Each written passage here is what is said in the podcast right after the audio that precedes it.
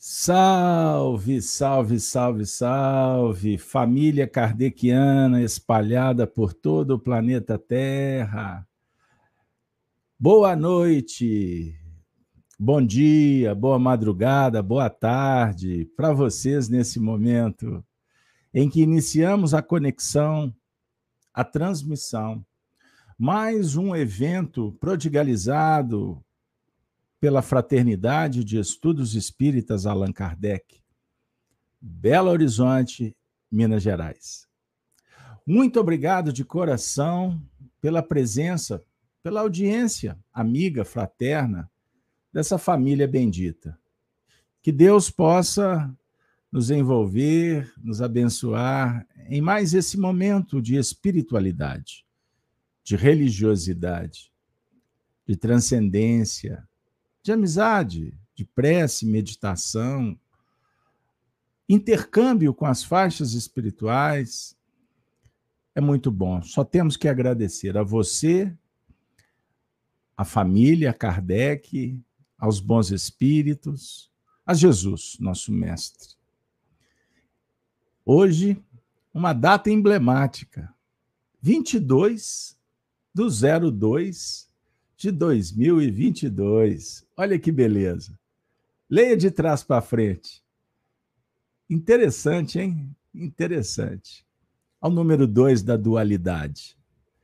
Vamos em frente para uma aventura cheia de emoção, pródica de conhecimentos. Será o encontro dessa noite. Portanto, nesse momento de acolhimento, de abertura, eu convido os amigos para que juntos possamos fazer uma oração. Se você puder, desconecta do mundo externo.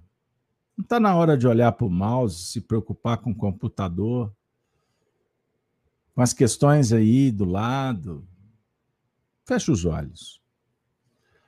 Vamos cadenciar, ritmar uma respiração que possa nos acalmar. Vamos respirar profundamente.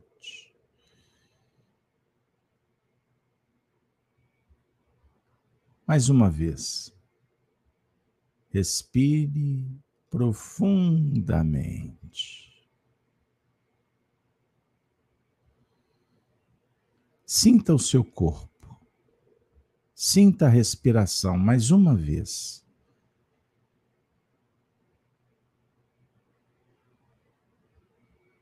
Sinta a ambiência que nos circunvolve. Vamos mentalizar uma luz penetrando no recinto, envolvendo os nossos corpos, assimilada pela mente através do coronário, sendo redistribuída a partir do terceiro olho, do frontal, na sua testa. Respirando com calma, mentalize essa luz descendo para a região do laríngeo, na sua garganta. No fluxo, no refluxo, luzes com tonalidades diversas, te acalmando, descendo para a região do cardíaco, no seu peito,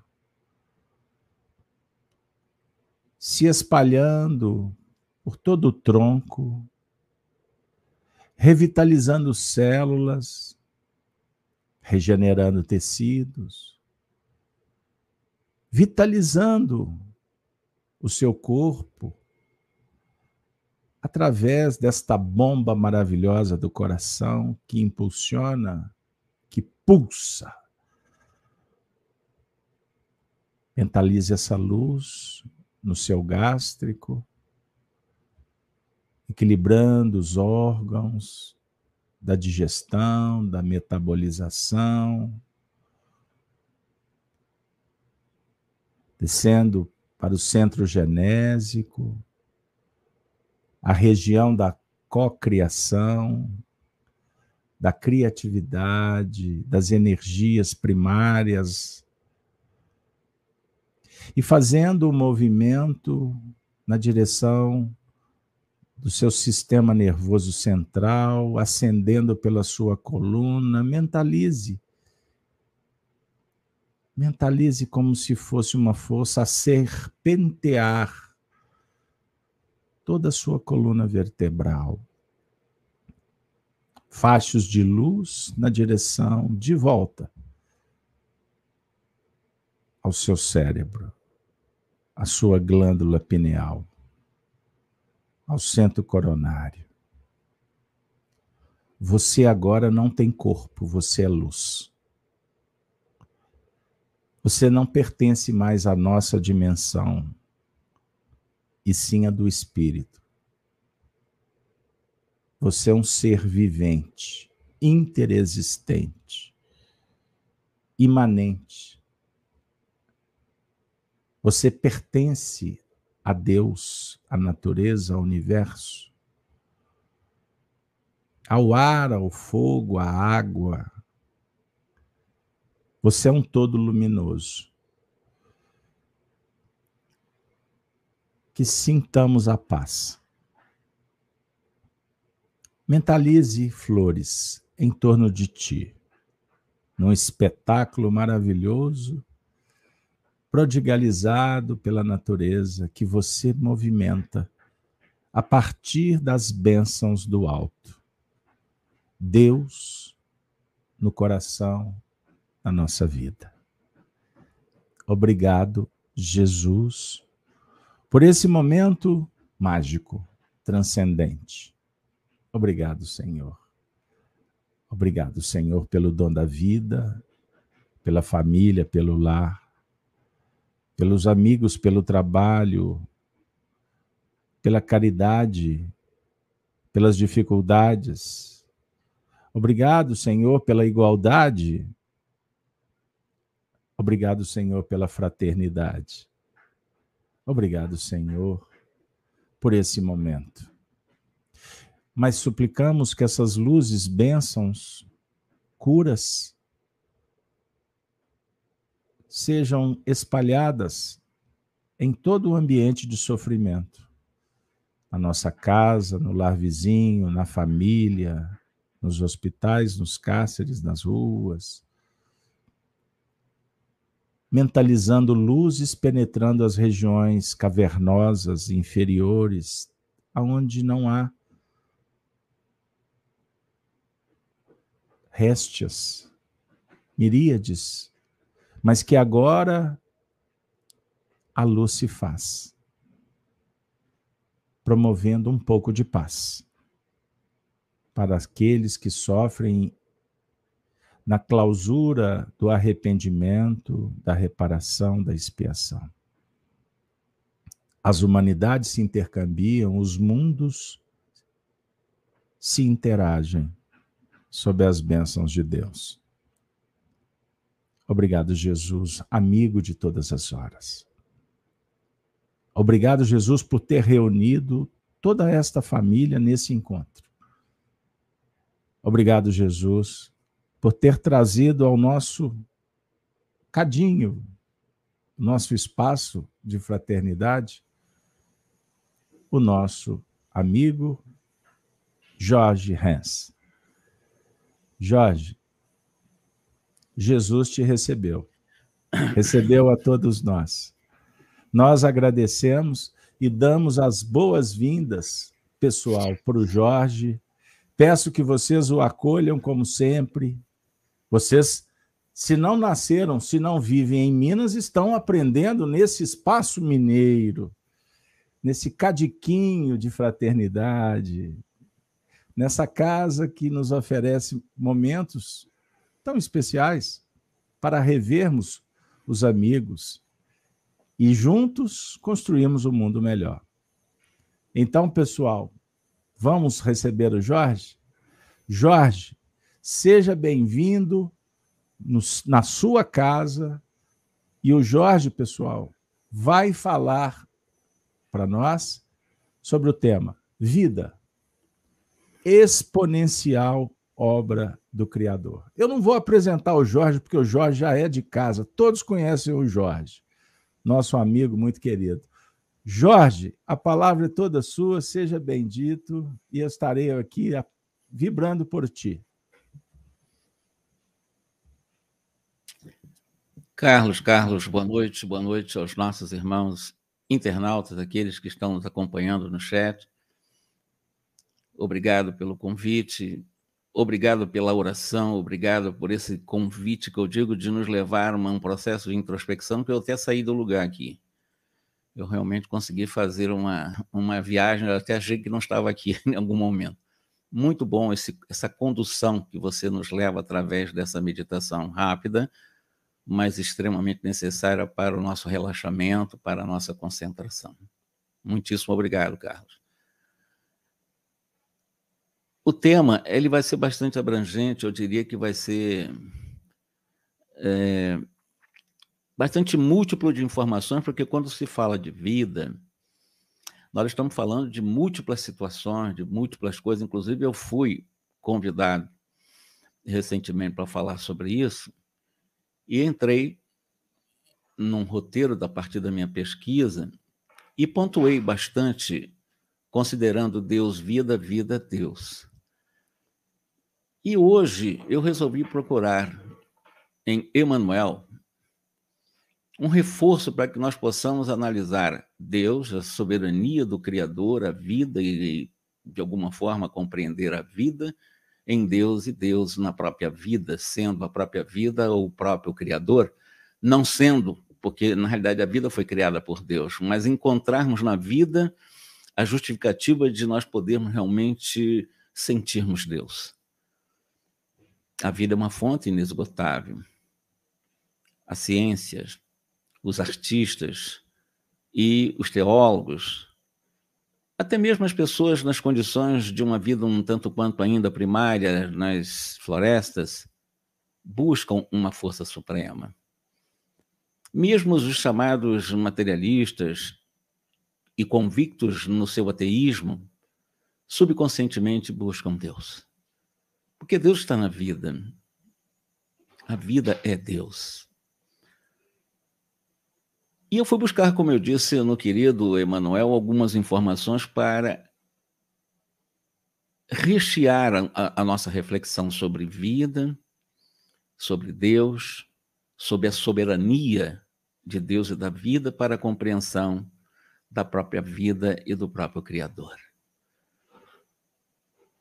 E no livro O Consolador, existem várias referências do nosso querido mentor numa abordagem profunda e ao mesmo tempo simples de Emmanuel. Em algum momento eu fui buscar alguns trechos que nos acrescentam muito nesse debate.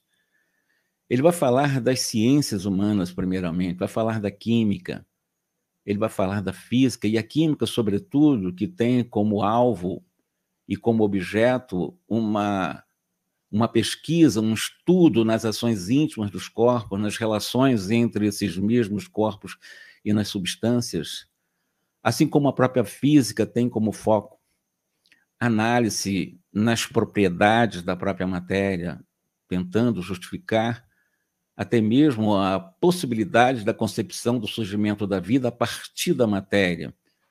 E isso, na realidade, nada mais são do que constituições ou catalogações de valores de ciências materialistas ainda, a química, a física, a própria psicologia, que ela vem estudando a paisagem dos sentimentos, das emoções, dos pensamentos, agora abrindo um espaço, talvez de uns 50 anos para cá, para uma psicologia além da personalidade, além da pessoa, que é a chamada transpessoalidade, mas a psicologia, ainda na sua maioria esmagadora, vem estudando paisagem de sentimentos, tanto quanto a sociologia vai examinando os problemas sociais, mas ainda representa uma tábua de classificação de conquistas de ciência no campo intelectual apenas, sob o véu dogmático do materialismo, em sua maior parte. E o Emanuel vai analisar uma outra ciência que, embora sob o guante do materialismo acadêmico, mas ele considera realmente o básico para entender a vida, o centro de todas as ciências para ele, que ele chama de biologia, estudo da vida. Significando exatamente a ciência da vida em suas profundezas,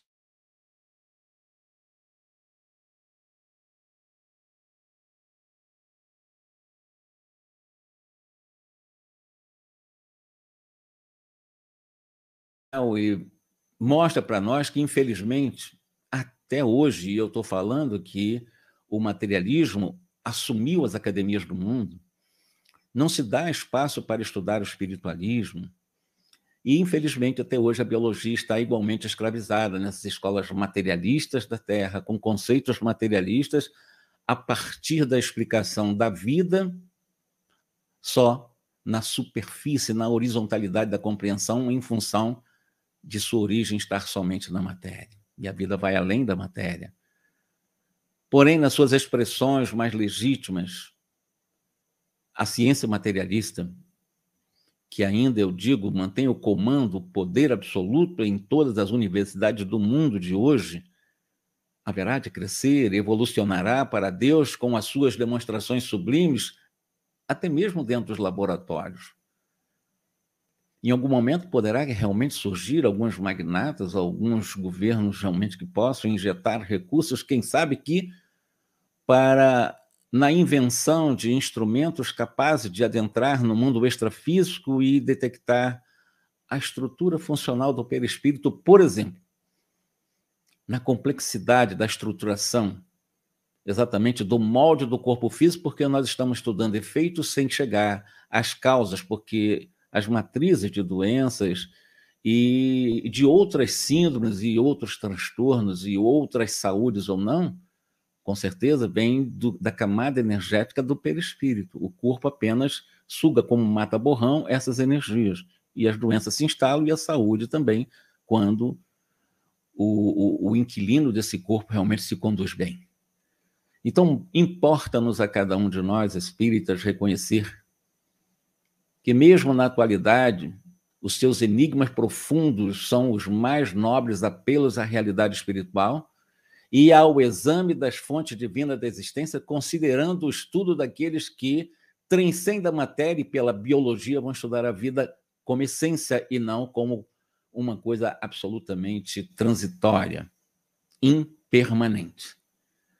O, nos chamados movimentos, aí o, o Emanuel, preste atenção, eu tenho como base a minha fala o livro O Consolador. Eu fiz uma síntese de várias perguntas para nós podermos conversar com vocês. Então, em um momento em que há uma provocação de uma pergunta sobre os chamados movimentos brownianos, assim como nas, nas atrações das chamadas moléculas, ainda não poderemos ver propriamente as manifestações de espiritualidade como o princípio da inteligência segundo Emmanuel. São termos da ciência, por exemplo, nos fenômenos embrionários da vida, em suas demonstrações de energia potencial, na evolução da matéria, a caminho dos princípios essenciais sobre as bênçãos de Deus, nós ainda teremos dificuldade que, pela matéria, a partir da matéria, compreender a vida. Na intimidade da célula física, a célula orgânica, o fenômeno da vida submete-se a o que ele chama de um agente divino em sua natureza profunda. E o homem tenta imitar nos seus limites extremos, né? e da mesma forma que nos compostos industriais, eles também procuram, através de uma complexidade de combinações químicas, que tentam obedecer a um agente de uma capacidade humana, numa colaboração do processo de entendimento nas transubstanciações das substâncias químicas. Observemos o Sol, aí ele vai como fonte vital para todos os núcleos da vida planetária. Todos os seres, como todos os núcleos em que se processam as forças embrionárias da vida, recebem a renovação constante das energias do Sol. E ele usa uma metáfora interessante que, através da chuva, e eu não vou falar tempestade, mas a chuva incessante dos átomos que o Sol envia não somente para nós da Terra, terrestres, mas para toda a família planetária, equilibrado na sua atração no infinito, para manter todo um sistema estelar. Isso é vida. Entendido vida também que vai muito além de uma explicação meramente material. O espírito humano, de uma forma geral, não cria vida. Como eu disse, dos industriais, eles podem, de alguma forma, imitar, naquilo que transcende, na explicação da dinâmica da vida intrínseca de uma célula, mas a vida é um atributo de Deus. Sim, a vida é um atributo de Deus, porque Deus é a fonte da criação infinita. Deus é a fonte da criação incessante, porque Deus nunca parou de criar. E fica difícil quando eu começo a utilizar esses argumentos para quem tem uma mente profundamente já bastante empacotada no academicismo materialista. Não se abre esse embrulho materialista para se tentar explicar a vida utilizando Deus. Se você falar em Deus para um universitário, você está utilizando argumentos heterodoxos, estaria fora da ortodoxia acadêmica atual. Contudo, se o homem não pode criar a essência da vida, nada se perde da obra de Deus em torno dele. Porque todas as substâncias se transformam na evolução para a transcendência, como dizia o nosso irmão Carlos. Tudo tende à unidade, tende à transcendência, tende para a essencialização. A matéria transitória. O magnetismo, por exemplo, é um fenômeno da vida que, por constituir-se manifestação natural em todos os seres, se a própria ciência, ainda sob o dogma materialista que eu estou falando desde o começo, já atingiu um campo de soluções notáveis nas experiências relativas ao próprio magnetismo, provando, inclusive, a generalidade, a delicadeza dos seus fenômenos, haja vista o que nós estamos fazendo aqui agora? Se eu estou conseguindo fazer uma live, no chamado ao vivo, uma live, vocês estão me ouvindo na medida da velocidade de internet de cada um, mas essa possibilidade, graças à conquista em que o homem mergulhou num espectro do eletromagnetismo, nós conseguimos fazer a vida virtual funcionar. É uma conquista, sem dúvida nenhuma. Mas, ou um celular, em qualquer equipamento, porque a tecnologia realmente é um ganho, é uma materialidade, sem dúvida, de uma pesquisa, do adentramento, do aprofundamento do homem no campo do magnetismo, nas bandas largas da vida, no campo do magnetismo. Então, importa compreendermos que as exteriorizações magnéticas, nas conexões entre mundo físico e o chamado mundo extrafísico, o mundo espiritual, ou a erraticidade, são sempre mais complexas, são extremamente muito mais sutis, exatamente por serem aí uma expressão de uma vida que nós podemos chamar superior à vida material. Haja vista a possibilidade de, mais cedo ou mais tarde, para entendermos a vida como um todo, não só do ponto de vista da matéria, mas de uma vida mais de uma visão mais holística, mais profunda, mais universal. Pelo, pelas pesquisas no campo do próprio magnetismo, os homens de lá haverão de, com os homens de cá mais espiritualizados, chegarem matematicamente a equacionar a questão de intercâmbio em um processo de equalização possível entre o magnetismo mais sutil de lá com o magnetismo terrestre e, de repente, uma live dessa ocorrer de lá para cá, ou seja, do além para a Terra. Isso será absolutamente possível quando o grosso da humanidade como um todo, dos quase mais de 23 bilhões de seres humanos comprometidos com a Terra, forem se depurando mais, crescendo mais, avançando mais no campo intelectual e moral. Senão, ainda não temos mérito para isso. Mas isso será possível. Absolutamente será possível, viável e acontecerá no momento em que merecermos. Isso é óbvio. Há alguns rudimentos dessas possibilidades de comunicações deles conosco, né? mas de uma forma ainda muito dinossáurica. Eles já mostram para nós essa possibilidade dessa equalização magnética entre o campo magnético chamado extrafísico com o magnetismo físico, ou do mundo físico, ou do espectro eletromagnético do mundo material. Então vamos lá, as manifestações da vida nos vários reinos da natureza, abarcando o homem, significam a expressão do verbo divino em escala gradativa nos processos de aperfeiçoamento do planeta. Então, tudo que existe a vida pululando em todos os reinos da natureza, inclusive incluindo o próprio homem, significam essa expressão do verbo de Deus, o verbo divino, né, em escala gradual, né, para que o nosso planeta vá se aperfeiçoando.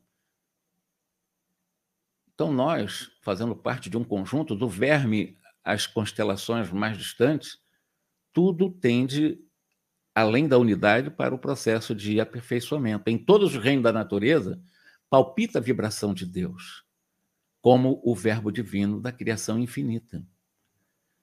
E, no quadro do trabalho das experiências, diz Emmanuel, todos os princípios de vida, como todos os indivíduos, escrevem-se os valores de aquisição abençoados para a vida imortal. Ele começa a entrar agora num, nas suas elucubrações para nos mostrar, abrangendo o tema vida, Deus, para que nós possamos ter e ampliar a nossa capacidade de ter compreensão mais profunda da vida e de Deus e de nós mesmos. E o que, que nós estamos fazendo aqui? Os porquês da reencarnação. Como?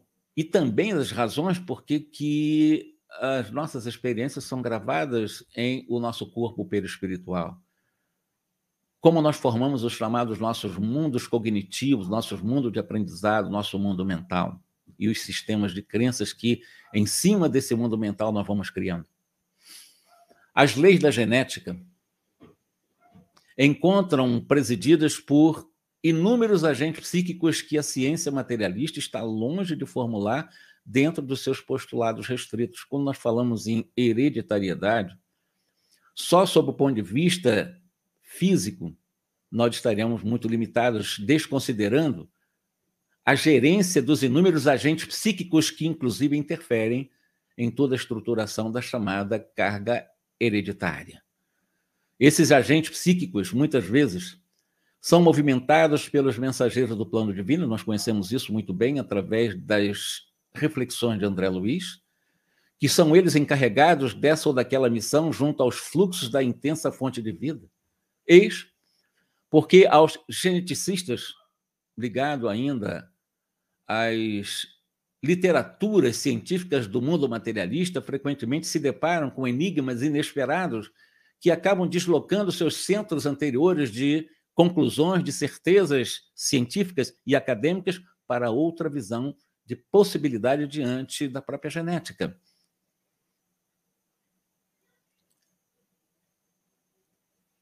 Dito isto, o Espiritismo, a nossa querida e amada doutrina espírita, esclarece que nós somos senhores de um patrimônio mais vasto, muito mais vasto, consolidado pelas nossas experiências de outras vidas, em que a ciência ainda não consegue abarcar Imagine os senhores quando se fizeram um trabalho sério, como hoje já se faz um trabalho sério de espiritualismo na Universidade Federal da nossa querida Minas Gerais, lá em Juiz de Fora.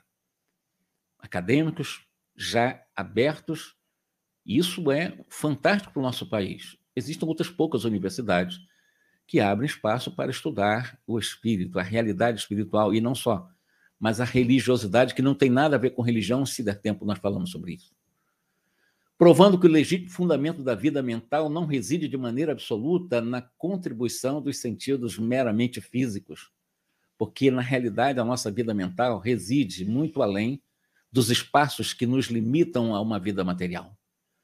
Mas também nas recordações. Quando eu falo recordações do mundo mental, desses mapas cognitivos que nós criamos através das experiências, dos aprendizados, evidentemente nós trazemos de várias e várias e várias romagens reencarnatórias do nosso pretérito, fatos. Fatos esses que são comprovados e comprovantes da reencarnação, por exemplo, de uma forma muito simples, quando nós estamos diante de uma criança de dois anos que consegue realmente ter um domínio absoluto psicomotor numa bateria, num piano, ou até regendo orquestra. Como se explica se essa criança jamais esteve numa escola de música? Ou outros que têm uma capacidade mais científica, com poucos anos, têm crianças já com doutorado, com 12 anos de idade. Como é que nós explicamos os fatos, então, dessas crianças prodígios, que nada mais são do que verdadeiros testemunhos e os mais fecundos testemunhos de vida anterior à vida atual? Porque aquele corpinho de dois anos não explica toda aquela genialidade, toda aquela virtuose. E hoje está muito fácil de nós vermos, não está só na teoria, porque o YouTube e outros canais de vídeos você consegue ver que isso é real. Que o homem ainda não abre espaço para estudar a reencarnação. Todos somos usufrutuários dos bens divinos. Somos convocados para administrar esses bens divinos e devemos encarar a nossa responsabilidade como um compromisso dos mais sérios da vida, afinal de contas, nós estamos lidando com coisas de Deus. Embora a última palavra do mundo social materialista de hoje é da ciência materialista, isso é um atraso para o nosso progresso moral. É claro que isso é transitório, não vai ser para o resto da eternidade. Isso tem data de validade, o materialismo na Terra. Que dure mil anos, mas tem data de validade. Porque as gerações elas vão se transformando, elas vão se modificando, elas vão se substituindo e novas mentes reencarnam, criando base para que novas gerações possam, devagarinho, gradualmente, transformando a visão de vida na Terra com uma perspectiva espiritual. Jorge. Por isso a vida nos convida. E o tempo todo nos convida. Não por obrigação, mas um convite amoroso para renunciarmos ao egoísmo, para renunciarmos ao orgulho, para encontrarmos base de segurança e enfrentarmos o medo, as expressões de vaidade que nos levam à insegurança e a fim de nós cumprirmos o que nós possamos dizer de uma certa arrumação evangélica em nosso mundo mental, entender Jesus. Jorge. Esse... Jorge. Eu escutei alguém falando, eu estou sem imagem, só estou com o meu roteiro. Pode falar. Tá. Rapidinho. É, desculpa interromper o raciocínio, mas você chegou num momento que me, me deu, me, me trouxe uma inspiração de um comentário que me chegou aqui de uma das nossas amigas, que disse assim: interessante o tema de hoje. Dia muito triste na concepção da vida, onde a Colômbia aprovou hoje o aborto. Sim, foi verdade. É verdade. Até 24 semanas, uhum. ou seja, até com seis meses de gestação. Isso aprovou, realmente foi aprovado hoje lá, isso, isso é verdade. Então é um comentário que está, acredito, que está dentro do que você está trazendo. É, continua, mas eu acho que vale essa observação que. É, como é... observação, com certeza, realmente vale porque esse mundo materialista realmente acaba justificando esses assassinatos, me perdoe o termo pesado, né, de seres indefesos nos ventres maternos. E isso, mais do que nunca, mostra que a ciência materialista, já por mais de 100 países que legalizaram o aborto, demonstram que o materialismo é a grande chaga, é o grande câncer do organismo social. Assim como a Colômbia será contaminada e contagiando outros países da América Latina e não se espantem que em algum momento o nosso país também, que já tem várias aberturas, né, já portas já bastante escancaradas para isso. É uma pena, né? Mas nós imaginamos que uma ciência, uma medicina, percebam vocês, com todo respeito, com mais profundo respeito e carinho, eu vou dizer o que eu vou dizer. Mas eu não posso pensar de forma diferente uma medicina que mata um ser humano, consagradamente em nome da ciência, no ventre materno, totalmente indefesa esse ser reencarnante, é uma medicina profundamente assassina. Eu não vejo de outra forma. É uma medicina marginal. É uma medicina criminosa. Pode ser consagrada pela legalização das leis humanas, mas de maneira nenhuma ela consegue estar absolutamente consoante às leis divinas. Então, o que, que nós temos poder, nós temos controle sobre isso? A princípio, não. Nós podemos, em nossa humilde posição de seres humanos encarnados, num país como o nosso, é utilizar um potencial da força da oração, da prece, como você fez no início, de uma forma tão, tão bonita, tão, tão eu gosto tanto dessas formas de, de convite rápido de meditação, de fazer uma viagem interior, de buscar a nossa transcendência, a nossa realidade essencial. É, mas, inevitavelmente, é o mundo de hoje, é um mundo caótico, é uma sociedade muito doente. Nós vivemos uma estrutura social muito adoentada.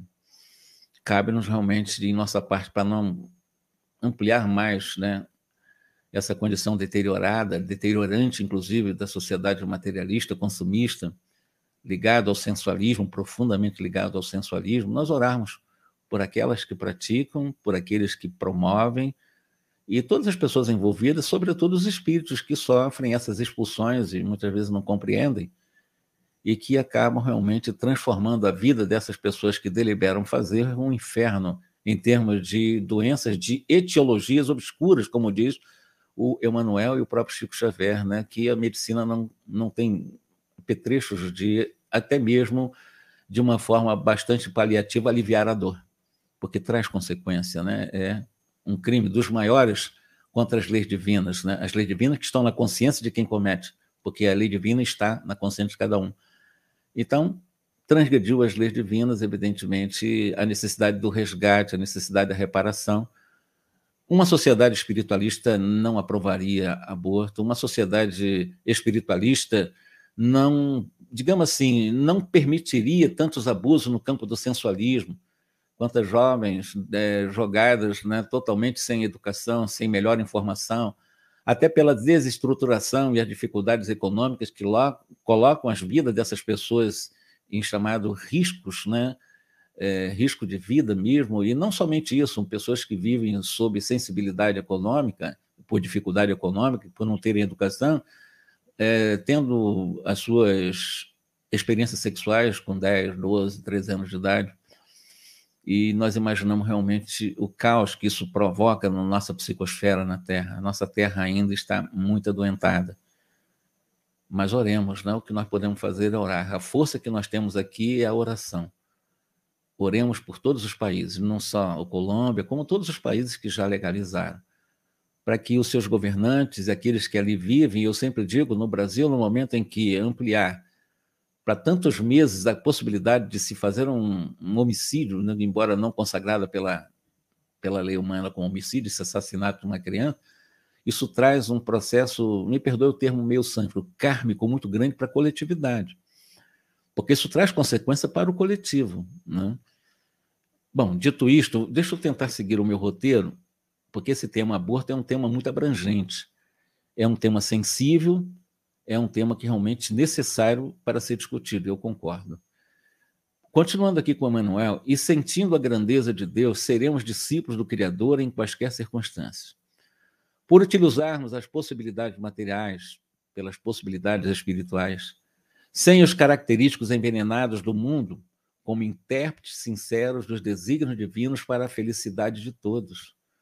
As aquisições de cada um de nós resultam da lei do esforço próprio no caminho ilimitado da criação. Destacando-se daí as mais diversas posições evolutivas da criatura, porque quem, voltando à questão do amor, coletivamente que aceita esse tipo de comportamento legal.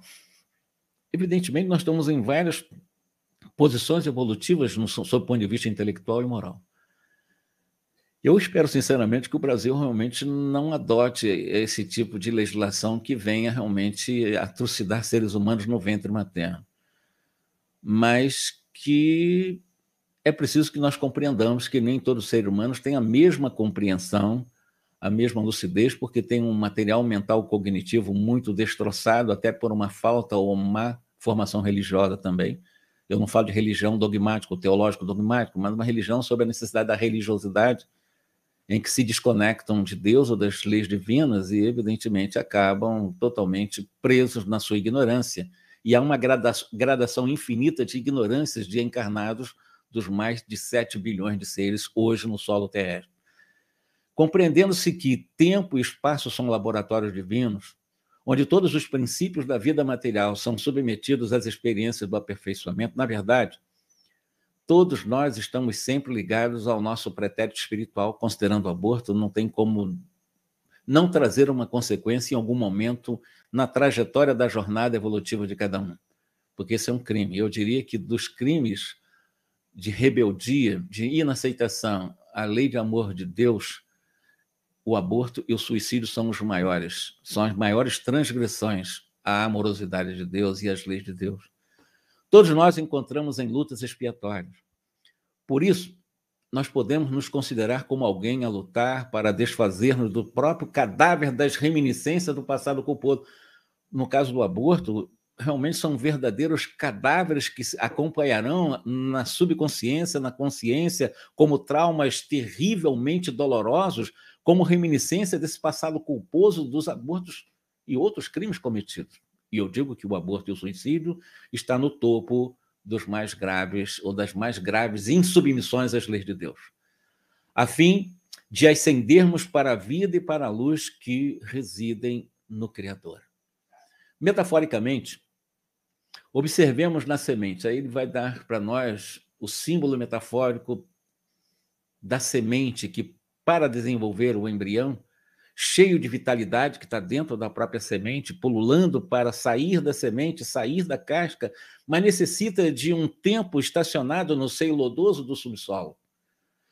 Exatamente para que ele possa desfazer de seu envoltório, para crescer e, em seguida, ao buscar a luz do sol, cumprir a sua missão sagrada para enfeitar de flores e frutos na metáfora utilizada por Emmanuel. Lembremos que a nossa inteligência julgada pelo padrão humano, é a súmula de várias experiências sobre a Terra ou outro orbe. Por quê? Os nossos valores intelectivos, os nossos valores representam a soma de muitas experiências em várias reencarnações. Por exemplo, vamos voltar à questão das inteligências profundas, pessoas que são muito inteligentes, mesmo esses que aprovam aborto, mas são pessoas, às vezes, muito inteligentes, têm profunda capacidade intelectual, então, nós percebemos ali um imenso acervo de lutas, também planetárias, no campo do conhecimento. E atingida essa posição intelectual, se nós conseguirmos guardar uma expressão idêntica ao progresso no campo moral, no campo espiritual, pelo sentimento, então estaremos sim totalmente aptos a elevar-nos às novas esferas do infinito, como diz aqui Emmanuel, para conquistar em nossa relativa, em nosso processo, porque nós somos perfectíveis, então a nossa perfeição relativa considerando as nossas experiências do passado, para servirem de patrimônio evolutivo nas encarnações subsequentes, são devidamente gravadas em nossos mapas mentais. Isso é que vai dizer que todo crime e todas as virtudes que nós vamos, por experiência, adquirindo, são gravadas em células físicas, no quando estamos encarnados, e são gravadas nos chamados neurônios, porque neurônio tem várias é, especificidades, cada neurônio tem a sua função. Então, tem os neurônios que gravam, assim como um HD de computador tem a capacidade de gravar mensagem, som, imagem, etc. A nossa memória, com muito mais capacidade com HD de computador, da mesma forma grava na repetição das experiências, palavras, imagens, sons, etc. E é no próprio patrimônio cognitivo pessoal que registramos as nossas experiências no aprendizado das lutas da vida, acerca das quais guardaremos sempre uma lembrança inata dos trabalhos purificadores do futuro. O convite essencial da vida, considerando vida, o nosso tema é crescermos moralmente, nos esforçando para dilatarmos a nossa capacidade espiritual. Esse é o maior convite. Para isso, não há fórmulas prontas, né? E existe sim meios, métodos, eu poderia dizer, fórmula mais elevada do que nos esforçar. Eu chamo de auto-esforço. Não adianta eu terceirizar o processo de autoiluminação. O processo é autoiluminação, portanto, é auto-esforço. Não é alguém que vai me iluminar. Dentro da humildade, da mansidão, do amor, no ambiente em que Deus, em que o Cristo nos coloca na Terra, que são um ambiente de aprendizados, onde o próprio Cristo ouve por bem instalar a nossa escola de perfectibilidade para a futura elevação dos nossos destinos de espíritos imortais que nós somos, porque nós somos aprendizes da vida. Jesus é o mestre, nós somos aprendizes. E o grande convite realmente nos leva, por concessão de Jesus, a essas várias experiências, errando, acertando, aprovando, infelizmente, em nível de nação, crimes contra crianças indefesas, contra seres indefesos, mas de alguma forma tudo isso trará consequência. Em que aqueles que estiverem atentos haverão de aprender para que realmente possa fazer de forma diferente em outras circunstâncias. Então, pode até existir inteligência sem desenvolvimento do sentimento, mas a nossa inteligência sem o desenvolvimento do sentimento, que se releva-se a um aborto ou a aprovar a legalização de aborto, resultará exatamente no caos da violência, no materialismo, das barbáries morais, desse câncer social que estamos vivendo hoje em função do próprio materialismo, do sensualismo humano. A história, ela tem demonstrado para nós que a, o grande erro das criaturas, de cada um de nós, foi exatamente valorizar demais, entronizar apenas a inteligência, esquecendo os valores legítimos do sentimento nos caminhos da vida.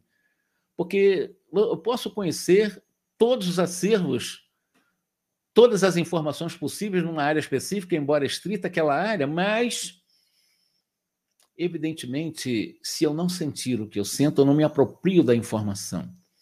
E a única forma de me transformar é me apropriando da informação, quando a informação que me traz um mapa cognitivo do bem, para que eu possa viver no bem e me transformar no bem. Então, não basta só a informação, não basta só a intelectualidade, a inteligência intelectual acadêmica, não. É preciso utilizarmos as boas informações, filtrá-las para que possamos sentir na apropriação, porque sentir é você se apropriar da informação no campo do sentimento, e a partir desse mundo sentimental você se transformar, propondo um auxílio muito grande para a transformação ao seu redor. Sabemos que o meio ambiente ele influi em nossas tendências e muitas vezes constitui a nossa prova expiatória.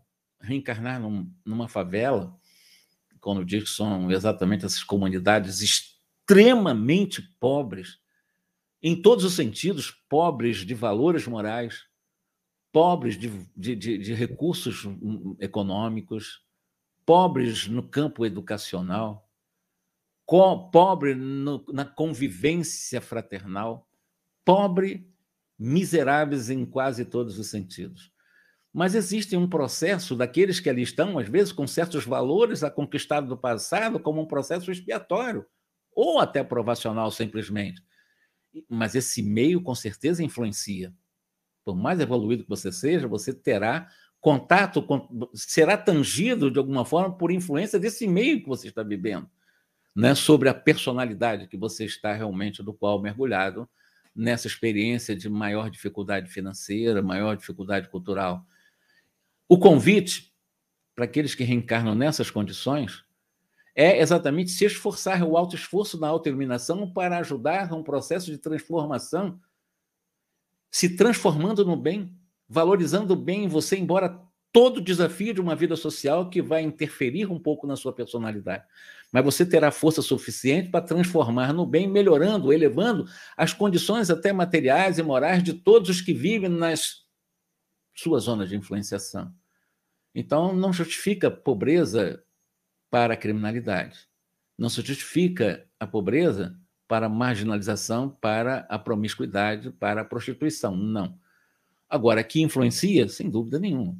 Há uma influência muito grande se você estiver nesse meio, você fora desse meio. Mas todos que reencarnam nessas condições sabem, por antecipação, porque há uma escolha em nossas provas reencarnatórias, seja a escolha em um processo de uma nova experiência, seja um processo expiatório, em que essa escolha já não é tão. Elas são mais praticamente coercitivas, elas são mais compulsórias. Mas, de qualquer maneira, quando você mergulha reencarna, numa reencarnação em um espaço realmente que seja desfavorável para a sua espiritualização, o esforço será maior, mas você tem poder dentro de você para fazer esse trabalho com você. Ao se transformar, você contamina os demais e aqueles que estão na sua zona de influência certamente serão contaminados. Pelo seu esforço será mais redobrado do que você nascer num ambiente que favoreça realmente mais a sua espiritualização. Mas o ganho será muito maior, porque o esforço será maior. Certamente uma iluminação muito mais intensificada, até pelo maior sacrifício. O que devemos fazer para desenvolver a nossa capacidade criativa pela intuição nessas condições de dificuldade de vida material, pobreza, né? porque moralmente pobre é um país que aprova exatamente o aborto. E nós temos os Estados Unidos da América do Norte. Nós temos vários países chamados grandiosos ou poderosos no campo econômico, né? são verdadeiros impérios econômicos que aprovaram o aborto. Muitas instituições, fundações de bilionários que provocam, dentro de uma suposta possibilidade de controle de natalidade no mundo inteiro, porque tem medo de fome, é uma questão somente econômica, eles realmente acabam incentivam essa questão do aborto. E aí, evidentemente, nós não podemos pensar de forma diferente, que são seres que têm muita inteligência, mas não sentem o verdadeiro amor numa filtragem das coisas boas que certamente também conhecem. E para, para aplicar na vida social e melhorarmos a vida na sociedade com mais fraternidade, com mais solidariedade, com mais amor, com mais respeito. Isso é possível. Imagine se não fosse possível, né? É, é nós entrarmos exatamente no mais absoluto desânimo, num vazio total, isso não tem, não tem jeito, tudo tem jeito. Mas isso tudo é gradual. Jesus acredita no homem na Terra, Jesus acredita no planeta Terra, Jesus não abdicou do comando da Terra, Jesus mantém o governo, as rédeas do comando do nosso planeta. E o nosso planeta é muito lindo né, para ser entregue realmente a uma inércia e não fazer por onde irmos gradualmente melhorando a vida na Terra. Pelo menos não é melhorando os outros, mas melhorando-nos para que os outros que sejam influenciados em nossa zona de, de vida, ou seja, em nossa zona de influenciação, possam se contaminar também, porque o convite é a nossa autotransformação, não é transformar ninguém, até porque nós não temos esse poder. Com certeza, será o estudo perseverante através do esforço sincero, a meditação sadia, como fez o nosso irmão, com muita propriedade, com muito carinho, com muita técnica, com muita capacidade, inclusive competência, de nos conduzir para a meditação. Isso é muito importante. Meditação sadia transforma ambiente, psicosfera, transforma gradualmente pessoas. Você começa a introjetar para você se ver como luz e não se perceber escravizado aquilo que é transitório, que é a sombra de um corpo ou do ego, não é? como grandes veículos de amplitude da intuição em todos os seus aspectos. E ainda foi perguntado ao nosso querido Emanuel: será que nós devemos criar imposições absolutas para que nós mesmos, no sentido de alcançarmos mais depressa a planificação espiritual, será que existe essa pressa toda para chegarmos à luz? Ou essa planificação espiritual? E para isso eu vou ter que, eu devo criar imposições absolutas, tudo que nós fizermos por obrigação não terá resultado positivo o convite é evoluirmos por consciência e não por imposição, por obrigação. Aquela ideia de que eu tenho que ser bom para ir para nosso lar, eu tenho que ser bom para não ir para o umbral, eu tenho que ser muito bom para o obsessor não me pegar. Na realidade, se eu fizer isso, ou seja, eu tenho que por obrigação, eu vou mascarar a virtude, porque eu estou fazendo por medo, eu tenho que fazer por consciência. Eu devo fazer por consciência e não por obrigação, é diferente. Então devemos nos esforçar o máximo possível, sem desânimo, Porém, de modo algum devemos nutrir qualquer tipo de pretensão de atingir essa plenitude de uma só vez. Para isso, nós temos as reencarnações, e ninguém verá o reino de Deus se não nascer de novo. Está lá Jesus ensinando para Nicodemos que nem entendeu isso. Então, as reencarnações são exatamente os mecanismos utilizados por Deus não para punições, mas para o nosso aperfeiçoamento até chegarmos à plenitude, na relativa perfeição em que seremos profundamente felizes, porque nós fomos criados para a pura e eterna felicidade. Questão 155 afirma isso. E eu não tenho dúvida nenhuma que isso é um determinismo de Deus. Se Deus já me criou para a felicidade, os descaminhos que eu escolho, as direções inadequadas das minhas escolhas que me trazem felicidade, não vêm de Deus, nem são punições. São apenas consequências naturais das minhas escolhas erradas que me chamam para fazer as coisas certas. Então, a própria lei de causa e efeito ela não é punitiva a lei de causa e efeito é uma lei profundamente favorável ao nosso processo de autotransformação, porque é uma lei que ela, ela rege a nosso favor.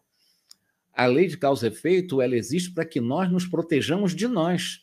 Então, ela vem exatamente como solavanco, não para punir, mas para nos advertir para um reaprendizado naquilo que eu escolhi errado, para tentar de uma outra fazer de uma forma diferente e tentar fazer de uma forma mais acertada. E aí evidentemente, nessas lutas purificadoras, na forja das nossas experiências, que são experiências circunstanciais, né, são momentâneas, não serão tão agradáveis. Normalmente, na vida da Terra, ninguém vem para turismo. Ninguém reencarna para fazer turismo na Terra. Na Terra, não. Mundos felizes, sim, mas a Terra é de prova e expiação. Então, ninguém reencarna para viver só para agradar o ego, só para alegrias fictícias, mentirosas, transitórias, não verdadeiras. Nós reencarnamos e por isso nós passamos por essas experiências circunstanciais que não são tão agradáveis, nem muito a menos, né?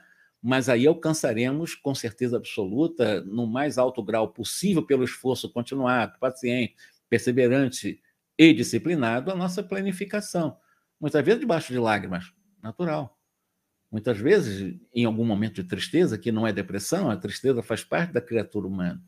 E quando essas emoções chegarem, nós podemos ter a capacidade da meditação, como o nosso irmão ali fez, e alguns minutos que eu dei para mim, sabe, mas nós não temos tempo para meditar. Será que nós não temos tempo de meditar pelo menos cinco minutos durante um banho, numa chuveirada, tomando um banho, eu não posso meditar ali? Em agradecer a Deus aquela água que está realmente lavando por dentro, por fora, e pode me lavar por dentro através da meditação. Então, eu não, eu não tenho desculpa para dizer que eu não tenho tempo para meditar. Eu posso meditar em qualquer momento. Antes de dormir, eu posso dar cinco minutos para meditar. E após também acordar, antes de levantar, me escovar os dentes, lavar o rosto, pentear o cabelo e sair, eu posso fazer uma rápida meditação. E cinco minutos depois de um mês já dei alguma hora para a meditação para mim. É só questão de entrar em uma rotina disciplinadora. Né? Em todas as circunstâncias, é importante nós guardarmos a prece e a vigilância. Já ensinava Jesus como técnica de meditação. Sim, vigiar e orar é técnica ensinada por Jesus para a meditação. Prece ativa. O que é prece ativa? É exatamente o trabalho do bem. Com vigilância, nós poderemos realmente trabalhar a prudência necessária de modo a não trair novos compromissos. Ou seja, quando eu faço a prece ativa, eu estou focando no bem. Quando estou vigilante, eu estou usando a prudência necessária para que eu não venha trair, ou seja, errar novamente. Porque vigilante, opa, já errei aqui, trouxe consequências desagradáveis eu não vou fazer dessa forma, vou fazer de uma forma diferente para acertar. Isso chama-se vigilância. E a oração para fortalecer essa vigilância. Considerando que nesse esforço nós estaremos nos preparando para estruturar o nosso futuro, nós mesmos, né? nesse caminho eterno do espaço e do tempo, eu não estou falando de espaço e tempo newtoniano, eu estou falando de tempo e espaço divino, evidentemente, né? sem o desalento dos tristes e sem, segundo Emmanuel, a inquietação dos mais afoitos que querem chegar à plenitude sem esforço e às vezes sem lágrimas. Porque Jesus, ele mostrou o caminho realmente da libertação. Qual foi? Gólgota, é chaminho, a chamada Via Crucis, a Via da Cruz. Ele foi ao Gólgota. Ele sofreu os açoites, as humilhações. Não foi compreendido, foi abandonado, foi traído. Foi a vida que ele trouxe para mostrar para nós que ninguém veio para turismo. E aquele que seguir após mim, vem após mim. Ele disse, né? Aqueles que quiserem seguir-me, siga-me. Agora tem um detalhe: ele também disse que no mundo sofreríamos aflições. Então é natural que nós reencarnamos também para sofrermos as aflições naturais, mas bem-aventurados aflitos. Mas ao mesmo tempo ele disse: tem de bom ânimo, porque eu venci o mundo. E na bem-aventurança para nos consolar, ele disse que vinde a mim que eu vos consolarei. E quando ele diz que nos consola, ele diz para que nós pudéssemos tomar sobre nós o jugo, que é a disciplina dele, e o fardo, que é leve, o jugo é, é suave. Ou seja, uma disciplina suave, não é por obrigação. Jugo, disciplina, é suave. O fardo, que são as experiências circunstanciais ou interestesiais, ou seja lá como for, não é pesado. O fardo de Jesus é leve. Quando nós sentimos Jesus, o Jesus interno, não da cruz, não das imagens, não idolatrado, não é esse Jesus, isso é idolatria. Mas o Jesus interno é aquele Cristo né, transcendente, aquele Cristo amoroso, aquele Cristo que caminha, verdade, vida, aquele Cristo que nós também já somos. Isso é importante dizer. Porque nós já somos cristãos em essência. Como Jesus, há bilhões de anos, passou por um processo que nós passamos hoje, e daqui a trilhões de anos chegaremos também à mesma escala do Cristo de hoje. Esse é o processo natural, é investir em nós para aproveitar a vida de uma forma inteligente, valorizando a nossa vida e em cada momento dessa vida possamos entender que a Terra é, existem vários mecanismos para nós crescermos vivendo, vivendo e sabendo viver. É, eu vou fazer uma pergunta ao meu companheiro coordenador Carlos, se me dá quantos minutos para eu encerrar, para fazer o meu encerramento. É, é apenas uma pergunta para eu só me guiar, porque eu queria encerrar, mas não encerrar assim de sopetão, porque eu não sou irmã veneranda, né? Que quando minutos acabou a palestra dela, ninguém soube, né? Hein? Dez minutos dá para você? Ah, tranquilo. Fechou. Vai lá. Então tá. Eu queria terminar com Einstein, que eu já fiz aqui, eu quero rememorar. Porque a nossa ignorância, ela se prende muito à nossa má formação, má educação religiosa. E a nossa formação religiosa, né, é, nos leva a acreditar em algumas falácias, em algumas mentiras, e essas mentiras é que realmente nos trazem né, a desconexão desse amor de Deus porque só o amor de Deus sustenta a vida em toda a estrutura do universo. Então é muito importante nós nos lembrarmos de Deus para que saibamos agradecer o dom da vida. Isso é muito, mas muito importante. Mas não esse Deus né, é, dicotômico né, das aberrações de fé e razão, de medo, de amor, como eu fiz na minha última palestra falando, como o próprio Descartes vai falar de um Deus através da racionalidade, de um Deus cartesiano, Pascal vai falar de um Deus, e de uma fé, mas uma fé calcada também em um teologismo muitas vezes estranho. Essa divisão de fé e razão para entender Deus e a vida sempre existiu, pelo menos na história das civilizações tem existido, né? nessa disputa histórica para realmente ver como compreender Deus. Compreender pela razão é uma atitude filosófica Compreender pela fé é uma atitude profundamente teológica, né? E para nós espírita, muito simples entender e sintetizar Deus como inteligência suprema e causa primária de todas as coisas. E nós espíritas abdicamos de nos comportar com uma fé calcada em uma cegueira, em um fanatismo, porque nós defendemos uma fé consciente, uma fé realmente que nos dá liberdade, uma fé conforme nos ensinava os grandes pensadores que nos levam a, com liberdade, exatamente buscar o Criador que já, na sua onipresença, se faz presente na minha própria consciência em seus atributos. É buscar Deus, não um Deus que está preocupado com o que eu falo, deixo de falar, com as fofocas dos outros, com meus erros, me condenando o tempo todo, me vigiando o tempo todo. Isso não é Deus. Isso não é Deus. Né?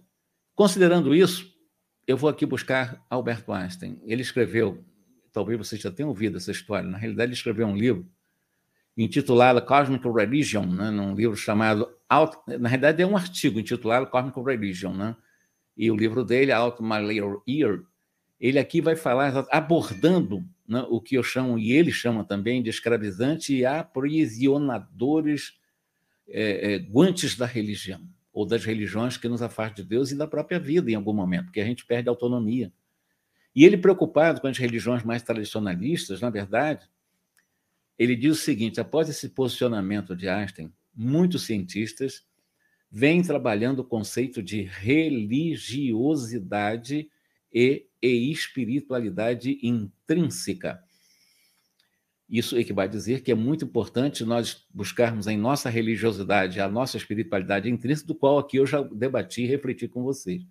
Mas Einstein é sempre uma grande inspiração, porque nele nós podemos, com liberdade, na sua abordagem dessa questão da religiosidade intrínseca, para poder entender em plenitude a própria vida, né, como sendo essa nossa comunhão mais perfeita com a própria vida e com o próprio Criador. Isso é possível, isso vem de uma mente genial, mas essa conexão com Deus sem intermediários. Nem oradores espíritas, nem sacerdotes, nem pastores, nem ninguém. Eu com Deus diretamente, porque eu sou criatura. Eu já trago o DNA do meu Criador. Eu já fui criado à imagem e semelhança do Criador. Então, em essência, eu já posso entrar em contato direto com Ele. E se eu não preciso de intermediário, sem qualquer práticas de barganhas com anjos mercantilistas, com simonias, com aquelas vendas de coisas chamadas sagradas, com pactos vergonhosos, sem promessas vazias e vãs, em que muitas vezes esses grupos religiosos que lideravam compravam ou vendiam indulgências, sacramentos, bonificações eclesiásticas, desviando-nos exatamente da compreensão desse Deus amoroso que trazemos em nós. Então, no nível mais elevado, ele vai chamar de religião cósmica se nós conseguirmos nos conectar com as coisas e circunstâncias mais profundas do universo. Assim, teremos a capacidade de nos conectar com essa liberdade evidentemente, com o que ele chama de uma relação profundamente harmoniosa, a partir do qual nos abasteceremos da energia amorosa do universo de Deus. E nessas características de uma religião mais intrínseca, uma religião que eu crio em mim, para mim, para guiar-me, para me dar a força e eu ter um colóquio direto com Deus, sem esses intermediários, ele chama de religião cósmica. Atualmente, na realidade, já existem muitos pesquisadores, sobretudo no campo da psicologia, da, psico, da psiquiatria, utilizando esse conceito de religiosidade e espiritualidade intrínseca, que o Einstein que veio trazer, né?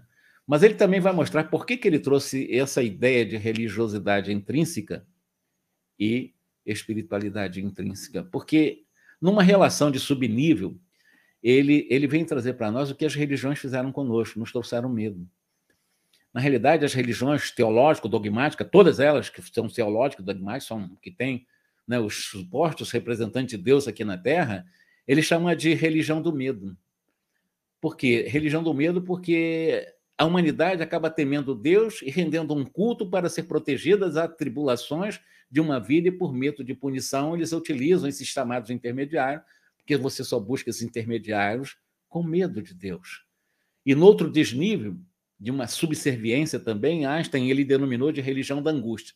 Então tem a religião que traz o medo, a religião que impacta-nos com angústia, totalmente manipulada por essas castas de líderes religiosos que teriam poderes de intervir junto de Deus, como fossem os verdadeiros mandatários de Deus aqui, foram, foram otorgados a ele uma procuração de, direta de Deus para representar Deus aqui entre nós, e essas castas realmente de, acabam realmente se aproveitando dessas condições de uma hierarquia religiosa, né? E como se tivessem poder de intervir junto ao próprio Criador para libertar-nos da angústia social. Não, eu vou libertar você. E pessoas realmente acabam utilizando esses meios tão, tão estranhos né, para chegar a Deus, que eu posso chegar a Deus diretamente. Considerando, então, essas realidades, evidentemente, muitos não reconhecem a necessidade né, de, de buscar esse Deus interior, porque terceiriza isso. Acho mais fácil uma vez por semana, em um determinado templo, ir lá realmente fazer supostamente oração, absolutamente de uma forma também bastante superficial estaquístico com isso, depois volta para casa, continua realmente provocando causas para mais doença, para mais dores, mais angústia e até para os abortos. A verdade é essa. Então, o Einstein ele assevera que é precisamente entre os denominados heréticos de todos os tempos que nós encontramos homens que foram inspirados por essa elevada experiência religiosa cósmica. Você conversar com Deus diretamente. Agora, claro que esses que conversaram com Deus diretamente foram tidos como hereges, que ele disse, mas às vezes até como santos. Ele dá alguns nomes que realmente não foram compreendidos pela própria igreja. Demócrito, antes da própria igreja tradicional de Roma, mas nós temos um Francisco de Assis na igreja de Roma. Nós temos Spinoza, que não era da igreja, mas era um grande pensador também. Eles se assemelham em função de a própria igreja, o dogma, não compreender tais pensadores. E aí, na sua perspectiva, a função mais importante da arte, segundo Einstein, e da própria ciência, consiste em despertar e manter vivo esse sentimento de religião cósmica intrínseca em todos os que desejam ou que sejam ou que possam ser receptivos ao Criador. O homem, que está profundamente convencido da função universal da lei de causa, como eu falei, ou causalidade e de efeito, não pode, em situação alguma, considerar a ideia de um ser que interessa no curso dos acontecimentos, mais comezinho, Deus está preocupado com o que eu estou pensando agora, Deus está preocupado realmente com o que eu vou falar, daqui um, um, grito ali, um grito ali, Deus está preocupado exatamente por onde eu vou andar, uma tropeção que eu dei, com um arranzinho que eu dei, ou chamar a atenção de um animal. Deus está preocupado com todas essas coisinhas mínimas, coisa mais absurda. Nós diminuirmos tanto o Criador. Evidentemente, por este motivo, historicamente, a ciência foi acusada de prejudicar a moral, contudo, é um grande equívoco nós trabalharmos de uma forma científica sob o ponto de vista espiritualista, não a ciência materialista, evidentemente, porque o comportamento moral do homem se fundamenta eficazmente sobre a simpatia e os compromissos sociais, e de modo algum implica alguma base religiosa, teológica, dogmática em que nos crie exatamente medos, peias, escravidões, em que eu vou pagar um tanto percentual meu, da minha arrecadação mensal para minha liberdade, para comprar e arrombar o, o, os pórticos do paraíso, isso são processos realmente bastante é, escravizantes, né? escravizam, as pessoas ficam escravas a essas irrealidades, né? porque é uma vida irreal. Considerando essa realidade, meu querido Carlos Alberto, eu ficarei por aqui para você realmente fazer as suas considerações finais. E eu peço àquela que fez o levantamento da questão do aborto mil perdões por não ter avançado em aprofundar num tema que, para mim, é complexo, profundo e é muito mais amplo né, para que nós possamos debatê-lo. Jorge, muito obrigado. Que Deus te abençoe. Valiosa contribuição.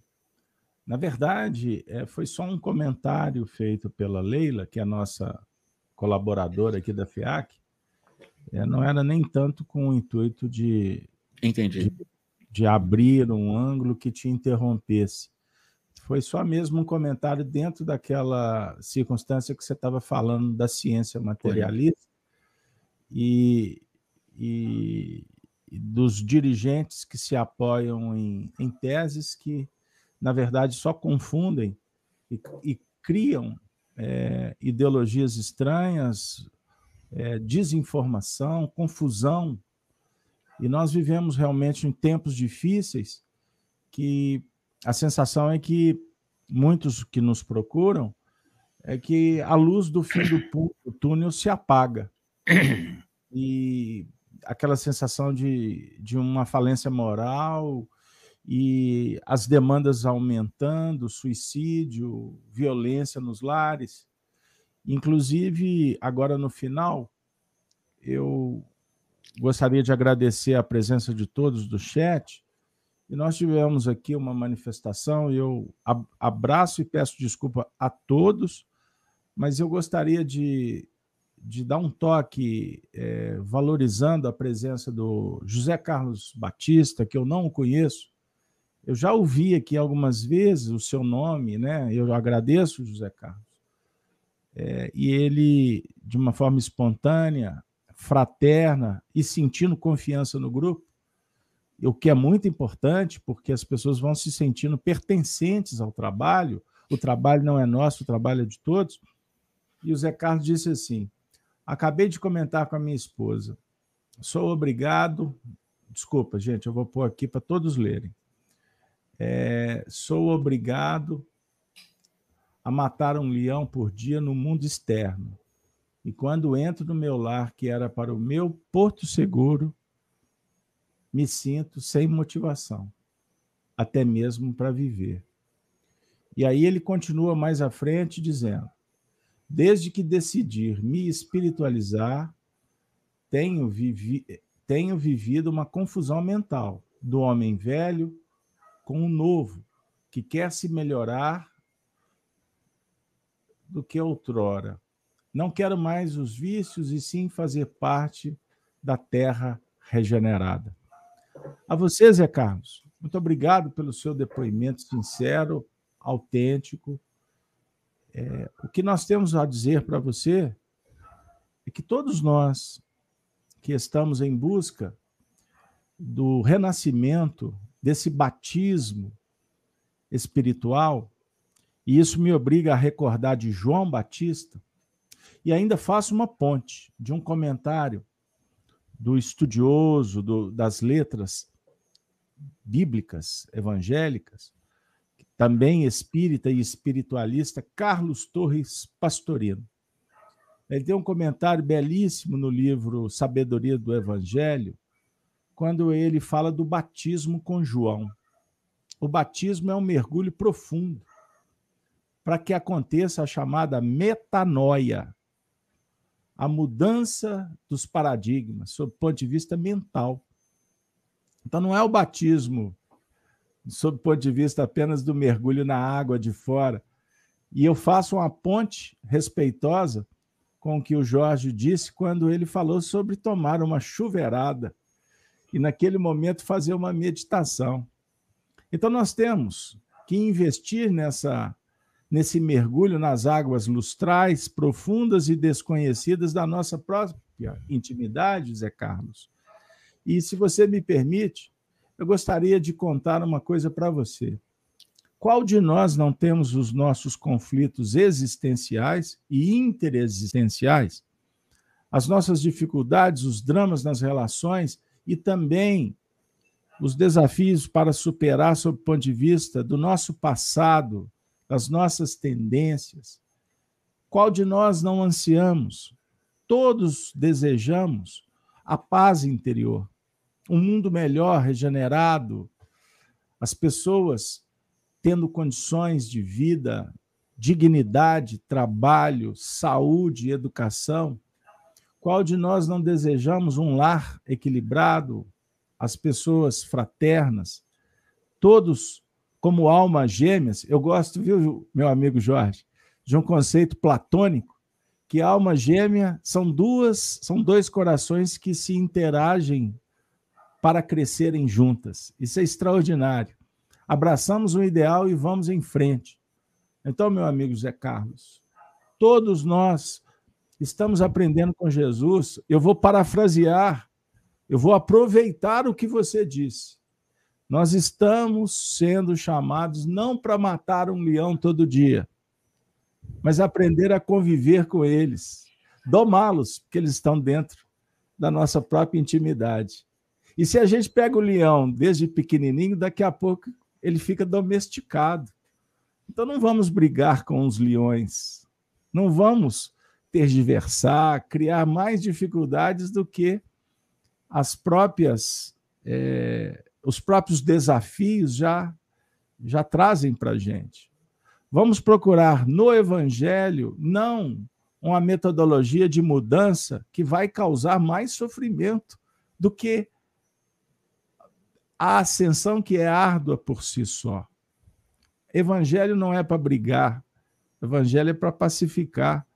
Jesus vem dialogar com aqueles que o procuram, suplicantes. E ele dá uma dica muito especial para você, Zé Carlos, e para mim, quando afirma que os puros, os justos, herdarão a terra. Então não tem briga.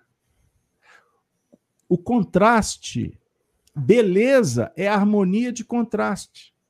Dualidade é para a gente aprender a lidar com elas. Trabalhar de noite, mas trabalhar de dia. As polaridades, ativas ou passivas, procurando sempre se harmonizar. E vamos vencer a culpa e a exigência exagerada. Ô Jorge, amigos, vocês me desculpem, mas esse diálogo com o Zé Carlos Batista está muito gostoso.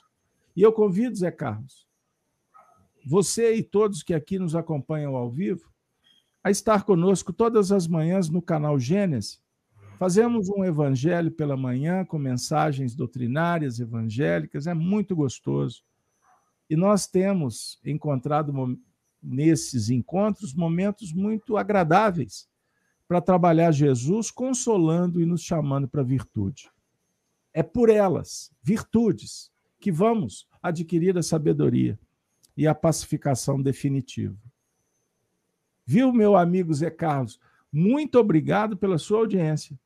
E a toda a família, eu encerro, inclusive agradecendo novamente ao Jorge, sua família, sua dedicação, trazendo Emmanuel, quando diz assim, no livro Pão Nosso, Guardemos saúde mental. Prometo esse texto para amanhã cedo. Quem quiser acompanhar conosco, sete horas. Mas Emmanuel conclui essa página dizendo assim: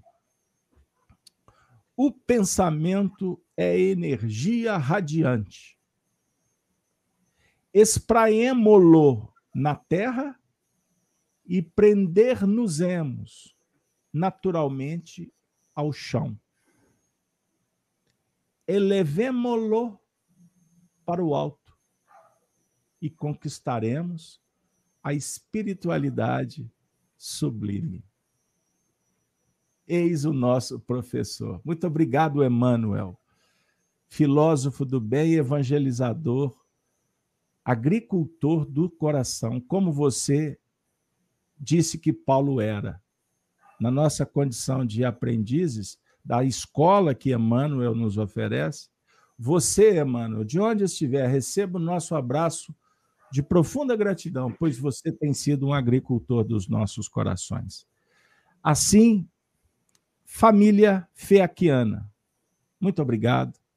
Jorge, novamente. Que a cruz seja a nossa referência. A de Malta também. Não. Que Deus nos De Malta abençoe. não. Eu não posso perder. Eu perco o amigo, mas não perco a oportunidade de brincar com o coração vascaíno. Meus amigos, um beijo na alma de todos. Que Jesus ofereça uma noite de bênçãos, de paz. Que os bons espíritos continuem nos inspirando para aprender e servir cada vez melhor com Cristo. Pai nosso que estais nos céus, continue essa oração antes de dormir, com os olhos fechados, reconfortado na sua cama. Mentalize, mentalize tudo de bom que você sonha. E acredite no seu sonho, materialize o seu sonho. A sua vida vai melhorar. Tudo depende do seu esforço, da sua coragem e do amor com sabedoria, que é o grande motivador da nossa atividade. Beijos na alma e com a saudação dos cristãos dos primeiros tempos, interromperemos a nossa atividade dizendo: Ave Cristo. Ave Cristo.